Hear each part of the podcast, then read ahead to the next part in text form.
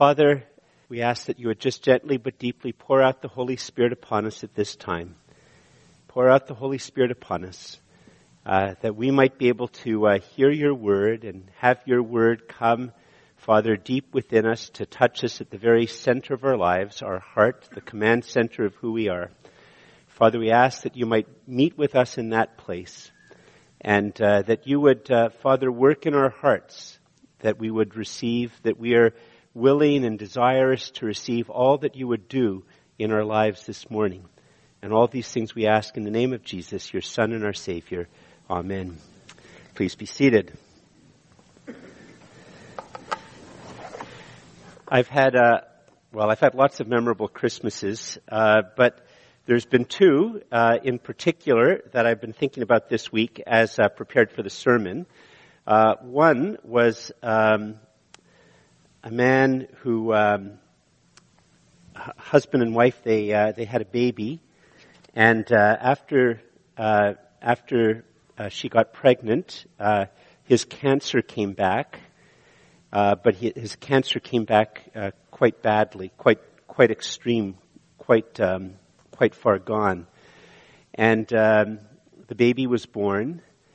And uh, one of the things he really wanted to, to be able to do, I, have had to do this several times actually, uh, he really didn't want to die before he'd seen his child baptized. And it was also coming up to Christmas. So we made an arrangement with the hospital, which wasn't that hard, of course, because they want to be as, as, as, uh, as helpful as possible. And uh, I brought him Christmas communion a couple of days before Christmas, and a day after Christmas, I baptized his baby um, with just a five or six of us in the room.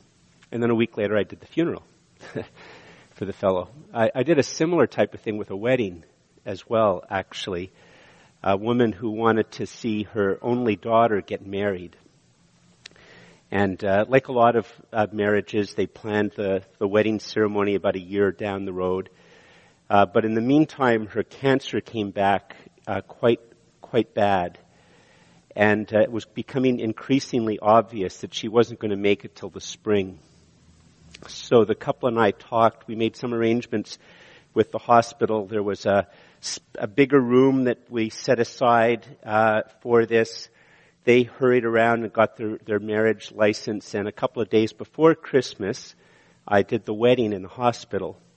And then I did the funeral a week later. so there was the wedding, there was Christmas, and then there was a funeral. And, uh, you know, I've been thinking about it a lot this week because one of the things I've been doing is I've been in coffee shops is I've just asked people like what they plan to do at Christmas. And uh, you get a wide range of answers. Some people, they tell me all of their Christmas traditions and uh, they maybe talk with great excitement about uh, going home. But for some people, you ask them about it and there's a, a shadow that darkens their face when you ask them about Christmas. Um, you know, a pause or a hesitation. Uh, one, one young man told me that uh, he sort of had to go home. for Christmas, but you could tell by everything from his body language and everything about it that he wasn't looking forward to going home. It was the opposite. It was he was fulfilling a duty to do something that he didn't look forward to. And there was one one young woman who uh, who works in, in in one of the coffee shops, and uh, I asked her about her gift buying, and she hadn't bought any gifts, and it's because she had nobody to buy gifts for. and uh, and she was she found a place to work on Christmas Day, and uh, she just got quiet as I talked to her. And it's you know all all you can you know when you say something like this in a in a brief conversation, all, all you can do is say, "Wow, that that must be a bit hard," or "I don't know if I said very good words" or anything like that. But um, you know from the way Christmas is portrayed with all the Christmas music and uh, I'll be home for Christmas and chestnuts roasting on an open fire and, and all, all on and on like that. It's, it all, it portrays this type of Christmas for people who have intact relationships and good families or good friends and, and some money and, and health and houses to go to and there's no, no shadows of, of deep betrayal or, or deep brokenness and uh, it must be especially hard given the huge cultural pressure towards Christmas to figure out what to do with Christmas when your life's not like that. When your life is in fact very, very beat up and may, maybe very broken. And in some cases, somebody else is beating you up. And in some cases, maybe you're the one who beat the person up. It, it was heartbreaking. I, I, was hearing a friend of mine, and I'll just, this is the last one. You got the picture, but it, I'll, just this one other thing this week a friend of mine, I, I overheard him talking to a, another person that he saw in the coffee shop that he had been friends with but hadn't seen in a year. And uh, he, he asked her about Christmas and, and once again, like the tears came to her eyes. Her marriage broke up in the last year. And, uh, her three kids all were married and were going off somewhere else for Christmas and she was going to be completely and utterly alone. So she was going to drive 1,500 kilometers to be with her elderly mom so she wouldn't be all alone on Christmas. And it's just very hard, isn't it, for people who don't live perfect lives, sometimes with this pressure on secular Christmas. And one of the things for us who are here who are Christians is this cultural pressure and this cultural narrative about what Christmas should be like. Chestnuts roasting on an open fire, I'll be home for Christmas, and and on and on and on like that, um, it starts to affect us so that we start to actually, that becomes our picture image of what Christmas should be as well. And we lose sight of the fact that sadness and betrayal and heartbreak are actually right at the very essential parts of the Christmas story according to Christians. So we're going to look at that. If you uh, turn in your Bibles to Matthew chapter 1, Matthew chapter 1. Uh, what we've been doing last week and this week and uh, this Sunday, and I'll do it again tomorrow. Uh, those of you who will be here at Christmas Eve, or you can listen to it online later, and I'll do it on Christmas morning as well. Uh, I'm looking at the four Bible stories that tell us about Christmas, the, the original stories that tell Christians about what Christmas is. And uh, last week we looked at Luke's first story. Uh, this week we're looking at Matthew's story. Tomorrow I'll look at Luke's second story, and on Christmas morning I'll look at John's story. And, and what we're about to read, uh, just to, to, try to put it in a bit of a place for you, it's actually interesting even if you think about who's writing this story and recounting this story. It's written by a man who for the first 30 or 40 years of his life, uh, well maybe not for the first 30 or 40 years of his life because he was a kid for part of that, but for the, the first parts of his adult life would have been viewed as a terrible man. Absolutely terrible man he would have been viewed as a traitor, a betrayer, because uh, he was a Jewish man who worked for the occupying powers, and the whole point of his role with the occupying powers is because he was Jewish, he knew how Jewish people lied and how they told the truth, and he knew where they would hide money. So his responsibility was is that the Romans would say, we want to get this many amount of taxes from the Jewish people in this area, and it was his responsibility to make sure that he got that amount of money. And the thing about it is, as long as he got that amount of money, they didn't mind if he got 20,000 shekels or 50,000 shekels more. That all went in his pocket. So he would have been viewed as a person who was betraying his own people, a traitor to his own people. And not only that, he did it for greed. And so he would have become quite wealthy by taking money from hardworking Jewish people to give it to the Romans and the rest he would keep to himself. He would have been viewed as a very, very bad man, but one day he met Jesus. In fact, if you go in the other gospels or even here and you find out about it, it's actually, it's not even so much that one day he had a spiritual awakening all by himself. He was curious about Jesus, but Jesus saw him and called him even while he was a very bad man. And uh, it is that man who we now know of as Matthew is the author of this gospel. So he would have been an eyewitness of much in this story, and the parts that he wasn't an eyewitness about, he would have known eyewitnesses, and hence we have this true story, one of the four stories about Christmas, and it begins like this, chapter 1, verse 18. now the birth of Jesus Christ took place in this way. When his mother Mary had been betrothed to Joseph, before they came together, she was found to be with child from the Holy Spirit. And her husband Joseph, being a just man and unwilling to put her to shame, resolved to divorce her quietly. And we just want to pause right here for a second and just realize what exactly is going on here. Um, Joseph and Mary are engaged, and Joseph discovers that Mary is pregnant. And Joseph knows that he didn't make Mary pregnant. And Joseph is not a stupid man. In those days, uh, yes, they didn't have they didn't have flush toilets and they didn't have phone, uh, uh, iPhones and all of that, but they knew how babies got made. and uh, Joseph knew that Mary was pregnant, and she told him a cockamamie story, which nobody would believe.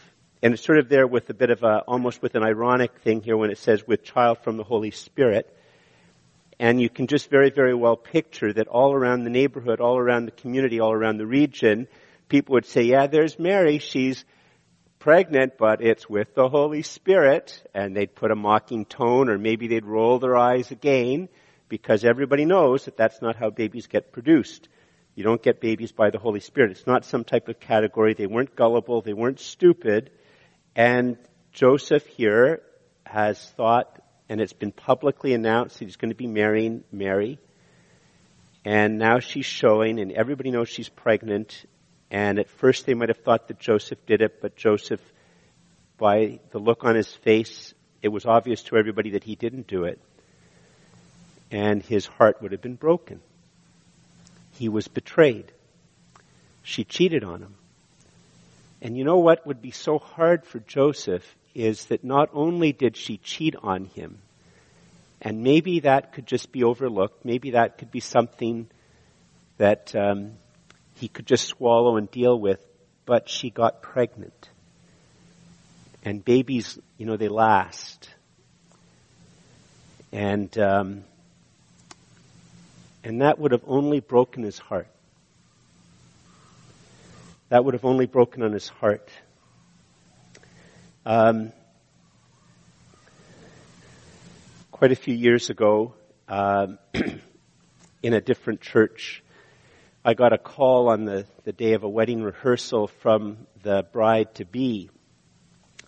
She had um, she had been married once before, and uh, her husband, her and her husband were alcoholics, and uh, while he was drunk, he cheated on her and, and all, and their marriage broke up. And she, uh, she actually became a Christian and uh, found Jesus. Actually, AA led to her becoming a Christian because she realized that just, there just wasn't a higher power that would help her. She came to realize it was Jesus, that he was in fact the higher power, and she became a Christian. And while she was in AA, she met another uh, guy, and they decided to get married and I uh, get this call, and uh, she uh, she said over the last month, she said, George, you might not pick up on it, but I, I was an alcoholic and I was a drug user for for for a long time, and and I I've start over the last month, I started to see little hints that he was using again. And that he was drinking again. Just little things, George, you might not notice it, but there's just little things that I noticed. And she started to tell me some of the little things that she'd noticed. And she was telling me because she was worried that he'd started drinking again and she, he'd started doing drugs again. And she said, George, I've, after my first marriage broke up, I made a vow as I started to work towards being sobriety, towards sobriety, that I would never, never, ever, ever be married to an alcoholic or a drug addict again. And I think he's using. So this is a very, very long call on the, in the morning at the towards the end of the call or halfway through the call, we came to the conclusion we had to postpone the wedding.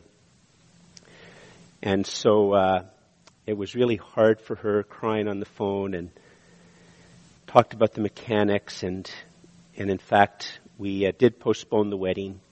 Uh, he was furious, uh, but it also became obvious over the next few days that what she had suspected was correct. He had gone back to using drugs and he had gone back to alcoholism, and it was heartbreaking for her that the man that she thought she would spend the rest of her life with, that their marriage was going to have to be called off. And you could well imagine in a similar type of thing here what was going on with Joseph.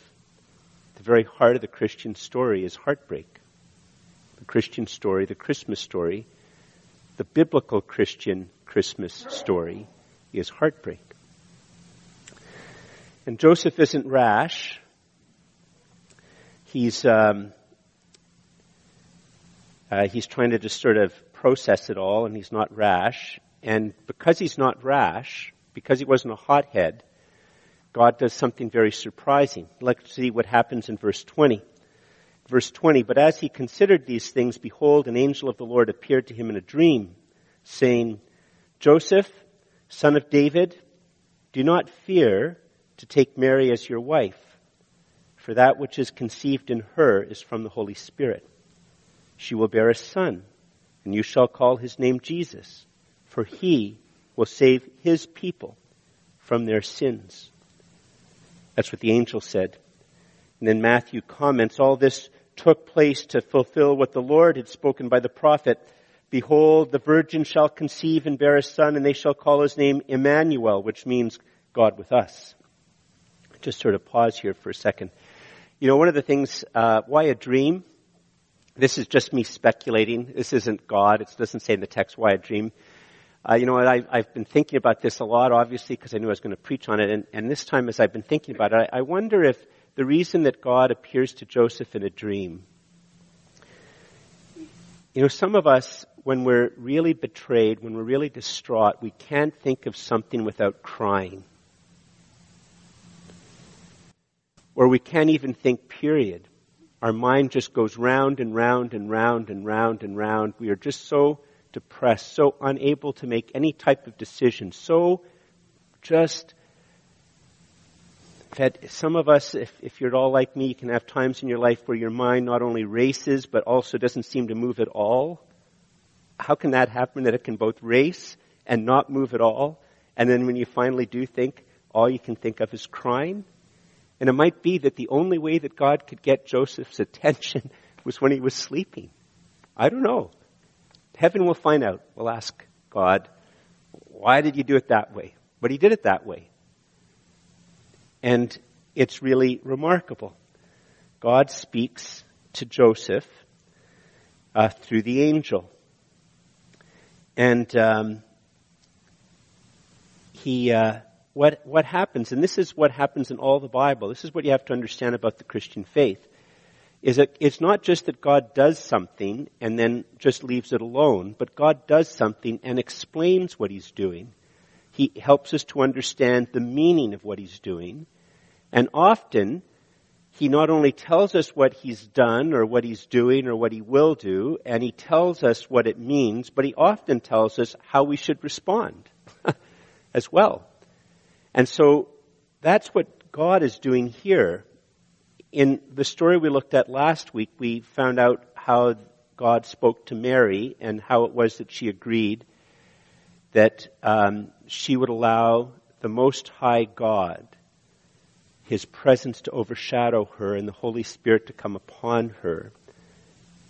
And she agreed that the Most High God would do a miracle of creation within her womb so that the Most High God Himself would enter His own created order as a zygote in the womb of Mary. And that's what we heard last week. And now we see God telling Joseph, what do we see again? He says, actually that crazy cockamamie, eye-rolling story that's the butt of jokes, it actually is true. That which is conceived in her is from the Holy Spirit in verse 20. And she will bear a son, and you shall call his name Jesus why will you call his name Jesus? Jesus is the Greek version of the Greek, the English version of the Greek version of the Jewish word uh, uh, Joshua, which was actually pronounced Yosef. Somehow or another it became Jesus, but it means God saves. And this particular baby, lots of Jewish boys were called Joshua or Jesus back then, but this particular baby is going to be called Jesus because he actually is the one who will save his people from their sins. And so God says, as this boy grows, I want his name, his very name to mean exactly who he is and what he'll do. And then Matthew, because Matthew's written this after, uh, after he's left his life of being a, a betrayer of his people and a traitor to his people, and a man filled with greed and debauchery, and he's left all of that because he met Jesus, and he's been one who saw, was with Jesus on the night before he was betrayed in the upper room, and he was with Jesus in the garden when Jesus uh, prayed out loud, asking the cup to be taken from him, and he was one of the ones who fell asleep and didn't hear all that Jesus had to say. And he was the one who was there when the soldiers captured Jesus, and he was one of the ones who ran away. And he was one of the ones who wasn't actually there when Jesus got crucified because he was hiding, because he was afraid. And he was the one of the ones who knew that Jesus actually died on the cross. And he was one of the ones who knew exactly where Jesus was buried. And he was one of the ones who on that Easter Sunday, Jesus appeared to in a locked room in his resurrected body to tell him that the grave is empty, that all of my words of saying that I would rise from the dead, I would die on the cross, and I would rise from the dead. Here you see me. I did die on the cross. I did rise from the dead. The tomb is empty. And Matthew would have seen Jesus. He would have seen him and been able to touch him and hold him. And he would have spent 40 days with Jesus and he saw Jesus ascend from heaven. And he would have had all those years of being taught by Jesus, including that time after Jesus' death and his resurrection before his ascension. And so Matthew, who is taught by Jesus, he adds that not only is Jesus the one who would save his people from their sins, but he adds in verses, verse 22, all this took place to fulfill what the Lord had spoken by the prophet. Behold, the virgin shall conceive and bear a son, and they shall call his name Emmanuel, which means God with us. And what, what Matthew is saying here is that there is one Lord, there is one God who truly exists, who truly speaks. And the same Lord who spoke over 600 years earlier through the prophet Isaiah, prophesying that there would be a time when there would be a man who would walk among us and he would be God with us. And the same Lord who spoke 700, 600 years earlier is the same Lord who has just spoken to uh, Joseph through the angel who says, this baby is going to be from me. He is God who saves. And it's the same God who speaks to the angel as spoke 600 years earlier. And this is such a profound comfort for those of us who are Christians because the Lord God does not act on a whim. He does not flip coins to figure out what he wants to do next. It isn't as if he makes a promise or a prediction and then down the road he said, dang, I didn't foresee that happening, or dang, I wish they'd made that other decision, or gosh, I have to come up with a plan B, or plan C, or plan D, or plan E. He's not caught by surprise by events. The same Lord who can speak 600 years earlier is the same one who speaks because the things which he has said have been accomplished. And so it is when we read his word. It is the same Lord who speaks and we can trust it.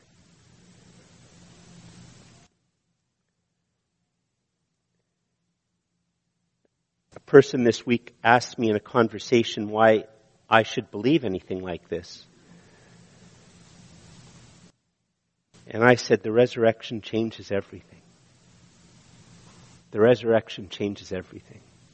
That's why you believe it. I mean, there's more to it than that, but that's why, that's why you believe it. So what's Joseph's response? Well, that comes up in these next few verses, which are really important. Then we'll just draw out a couple of the implications of this whole story. So when Joseph, uh, verse 24, when he woke from sleep, he did as the angel of the Lord commanded him. He took his wife, but knew her not until she had given birth to a son, and he called his name uh, Jesus. Um, you know, once this whole uh, sermon began with the problems of betrayal and the problems of unhappiness and the problems of sadness, and we gloss over this very, very quickly, but what Joseph did is Joseph embraced stigma and he embraced being terribly thought of by his family, his friends, his neighbors, his coworkers, and his communion, and he embraced the stigma and the eye rolling and the name calling that would be with him until he died because we know from other sources that Joseph died before Jesus died and rose from the dead. It might very well be that after after the resurrection that some people in Bethlehem came up to Mary and maybe with tears said, we feel so bad. We called you names for decades. Now we know that what you said is true. And Mary may have got to experience that, but Joseph never did. He never did. He was one of two crazy people. Oh yeah, babies come by the Holy Spirit. Pigs fly, you know. And he would have embraced that. He would have embraced all the stigma and all the name calling that would have gone along with it. Uh, this uh, past week, I got to go uh, to a school, elementary school play for uh, performance for Christmas. Um, my uh, one of my grandchildren was in it. Two of my grandchildren when I got I, Louise and I went to it, and uh, it was a you know it was a great great play. Wonderful people. It was way out in the country. It was good to be spend time with rural people and just be in the midst of it. And you know, of course, all the kids were cute. My grandkids were cute, of course. And, uh, and the whole play was around, of course, the true meaning of Christmas. And, and the whole point of the play was that there'd been a huge storm that had come and all of the kids were going to be stuck in the school over Christmas with the teachers. Not the play, it was the ongoing thing of all the music and everything like that. And of course the whole point was to bring us up to the end with what the true meaning of Christmas is. And what the true meaning of Christmas is, of course, is to be with your friends. To be with your loved ones. It's not to be at the mall, it's not to be shopping, it's to be with your loved ones.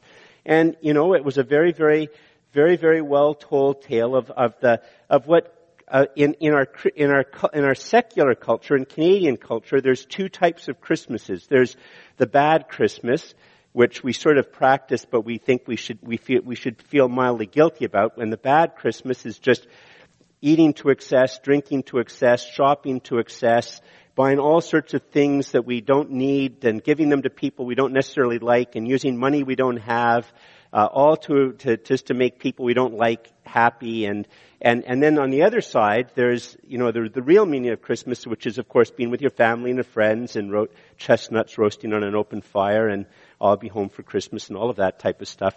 And you know, the hard, the hard thing about that story, and even with that play, I was thinking about how hard would it be for a child who's being bullied in that school to be locked in that school over Christmas. That's what, I have a weird mind. That's what went through my mind. Because you know that in every elementary school there are kids who are bullied. Right? Every elementary school there's kids who are bullied. And um, and you see, there's no place for that really in the secular narrative of Christmas. There really isn't. And so that's why the Christmas, the Christian story of Christmas is so powerful. And, and we as Christians need to, in a sense, almost shut our ears to chestnuts roasting on an open fire and I'll be home for Christmas and all of that stuff and be, to remember the Christian story and to be reconnected to it and to recommit to it and to rejoice in it and to live out of it. And if you could put up the first point, Andrew, that would be very helpful.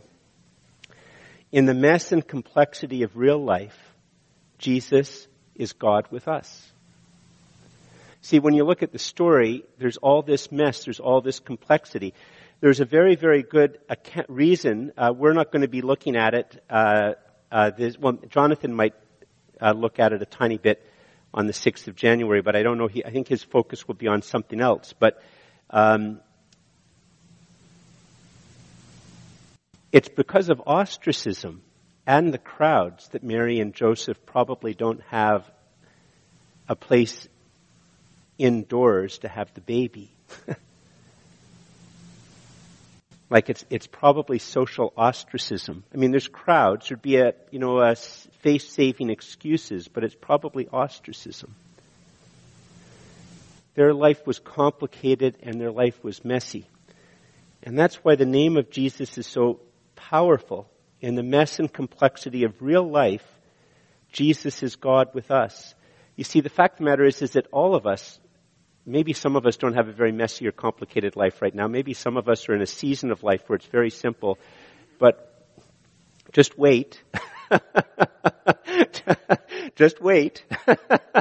it's coming. It'll get messy. It'll get complicated. Just wait. And, uh, and at Christmas we can remember Jesus is God with us. I mean, in the mess and complexity of Mary and Joseph's life, and more than that, in the sin. You know, this is a, a an old cultural reference. Some of you won't get it, but remember the original Matrix film and um, the machine. There's this powerful scene in the Matrix uh, film where it looks like the um, the first one, where the it's like a machine. It's uh, sorry, somebody, I'm, I'm, putting you to sleep with it. For those of you who've seen the movie, maybe you'll remember this bit. And and um, and and the the person who's embodying the machine, and he says with a, a sneer because he has he has the star sort of captured. And, and what he hates, he hates being, he hates, he hates being in that world, that imaginary world, the smell, the sweat, the stink of it. And he says it with such scorn. And, uh, but Jesus is God with us. Amidst the smell, amidst the stink, amidst the brokenness, amidst the shame, amidst the sin, amidst the coming death, amidst the happiness and the joy and the accomplishments, amidst empire and wars and battles, Jesus is God with us. And the whole story is so wonderful because the story shows that Jesus is God with us without crushing us, without turning us into blanks. And this whole truth that Jesus is God with us, he, He's with us because He's for us. He's with us and He won't betray us. He's with us and He won't abandon us. And He's with us to bear our sin. And He's with us to bear our shame and He's with us to bear our accusations, and He's with us to be our righteousness, and He's with us to be our justification, so that the terrible weight of trying to justify ourselves all the time can be borne by Him, because it is so hard to bear the weight of always trying to justify yourself. When life is messy and complicated and sweaty and smelly and stinky, and Jesus is God with us. The second point, in the mess and complexity of real life, Jesus is God's provision to save. Save sounds so extreme. You know, I, I, don't watch most of the Netflix comic specials. I watch sometimes, I watch them sometimes. But you can just, I can guarantee you, if I was a comic, I'm coming out on the stage, and if my opening line was, are you saved? What would be the response of the crowd? Complete, exactly right. Overwhelming, ho, ho, ho, falling over with laughter. Are you saved? Ho, ho, ho, ho, ho. Overwhelming. It's a very corny word, isn't it? It's a very precious word. You know, I, I know of a, of a person, uh, this was in another church, and uh, the two people, uh, they, they were sort of engaged, and uh, they, they were living together, um, and he cheated uh, on her uh, he cheated on her quite a few times. She finally found out about it. She confronted him. And what was his response? His response wasn't, oh, I'm so sorry. You know, honey, I want to be, no, no, no. His response was accusation. His response was the clenched fist. His response was the bared teeth, the going forward, the attacking her character, they're going after her and going after her and going after her and going after her. And he just got harder and harder and harder and harder.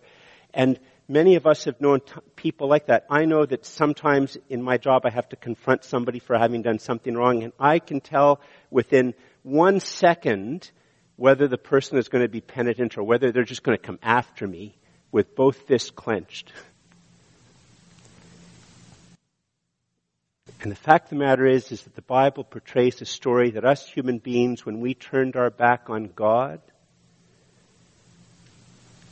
and we sought to be gods ourselves, our response was not one of instant, God have mercy on me.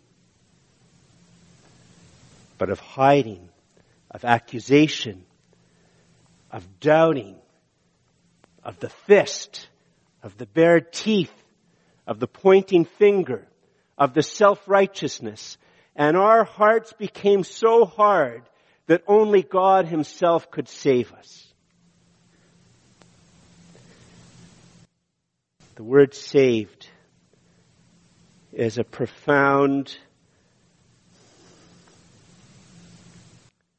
it reveals our heart. It reveals our heart.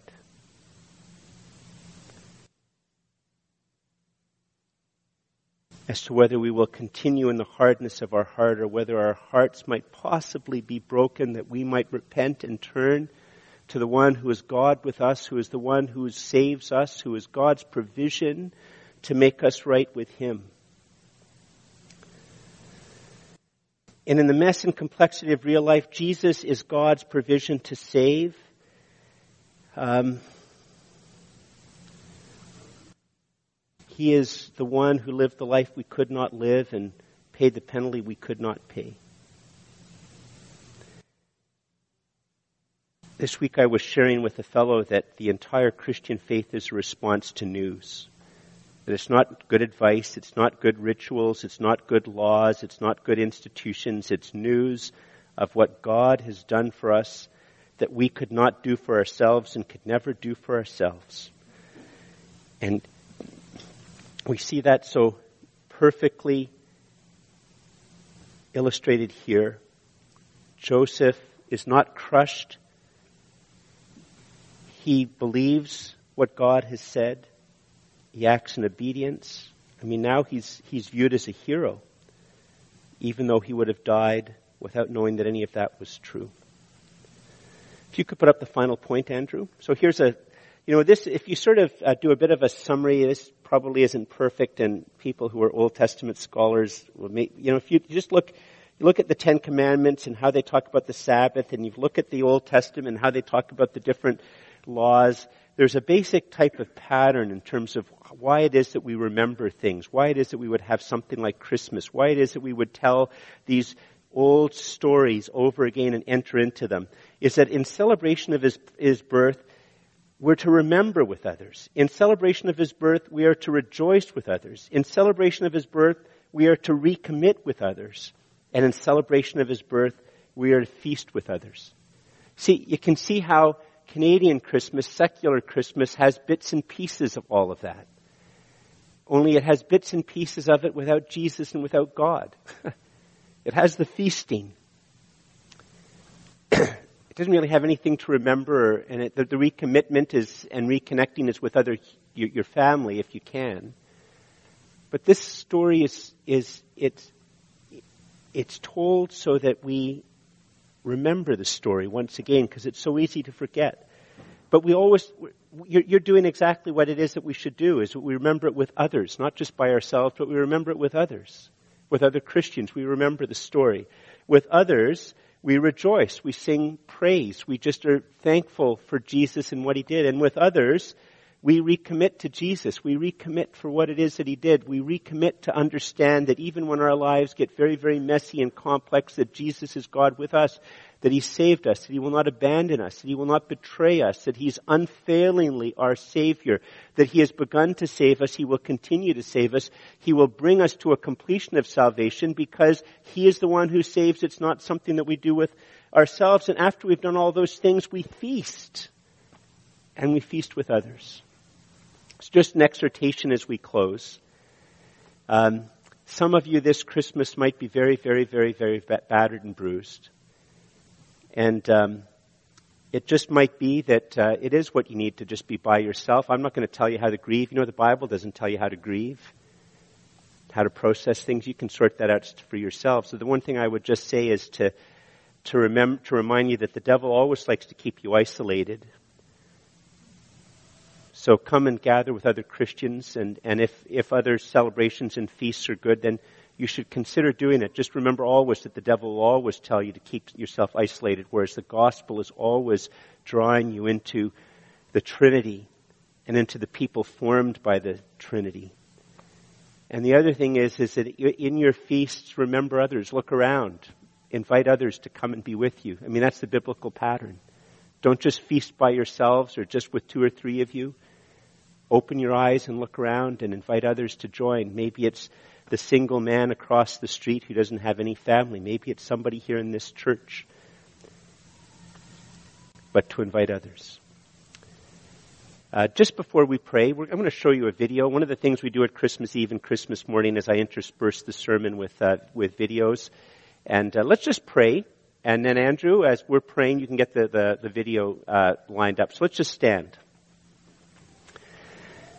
Father, we ask that you would gently but deeply pour out your Holy Spirit upon us. Gently but deeply pour out your Holy Spirit upon us. Bring, Father, this, this Christmas story, the, the Christmas story, the gospel story, bring it close to our hearts. Father, you know those of us who are, maybe this story is, the sermon has brought up the fact that we are the ones who've betrayed. we are the ones who have cheated. We are the ones who have broken. Father, we thank you that we can bring our sin to you. We thank you that Jesus has paid for our sin. And we ask, Father, that as we're gripped by the gospel, that you will show us how to amend our lives and, and how to apologize and how to make, how to seek reconciliation. Father, for others, maybe we have been betrayed. We are broken. We are alone. And Father, we ask that you would turn our hearts to Jesus as well. And Father, for those of us, we're in a wonderful season of life and we are healthy and our family is good and we have a great family. And Father, Thank you so much for those of us who can say that. And we ask, Father, that you help us as well to remember Jesus, to recommit to Him, to celebrate His birth, to feast not only with ourselves, but with others. That you might grant us generous and open hearts and hearts that notice the one who is alone. That you would so shape us by the gospel that we would always notice the one who is alone and that we would walk across the room to them. Father, deliver us from our shyness and our hesitation to make us your people gripped by the gospel, living for your glory. And we thank you for Jesus. And all these things we ask, and God's people say, Amen.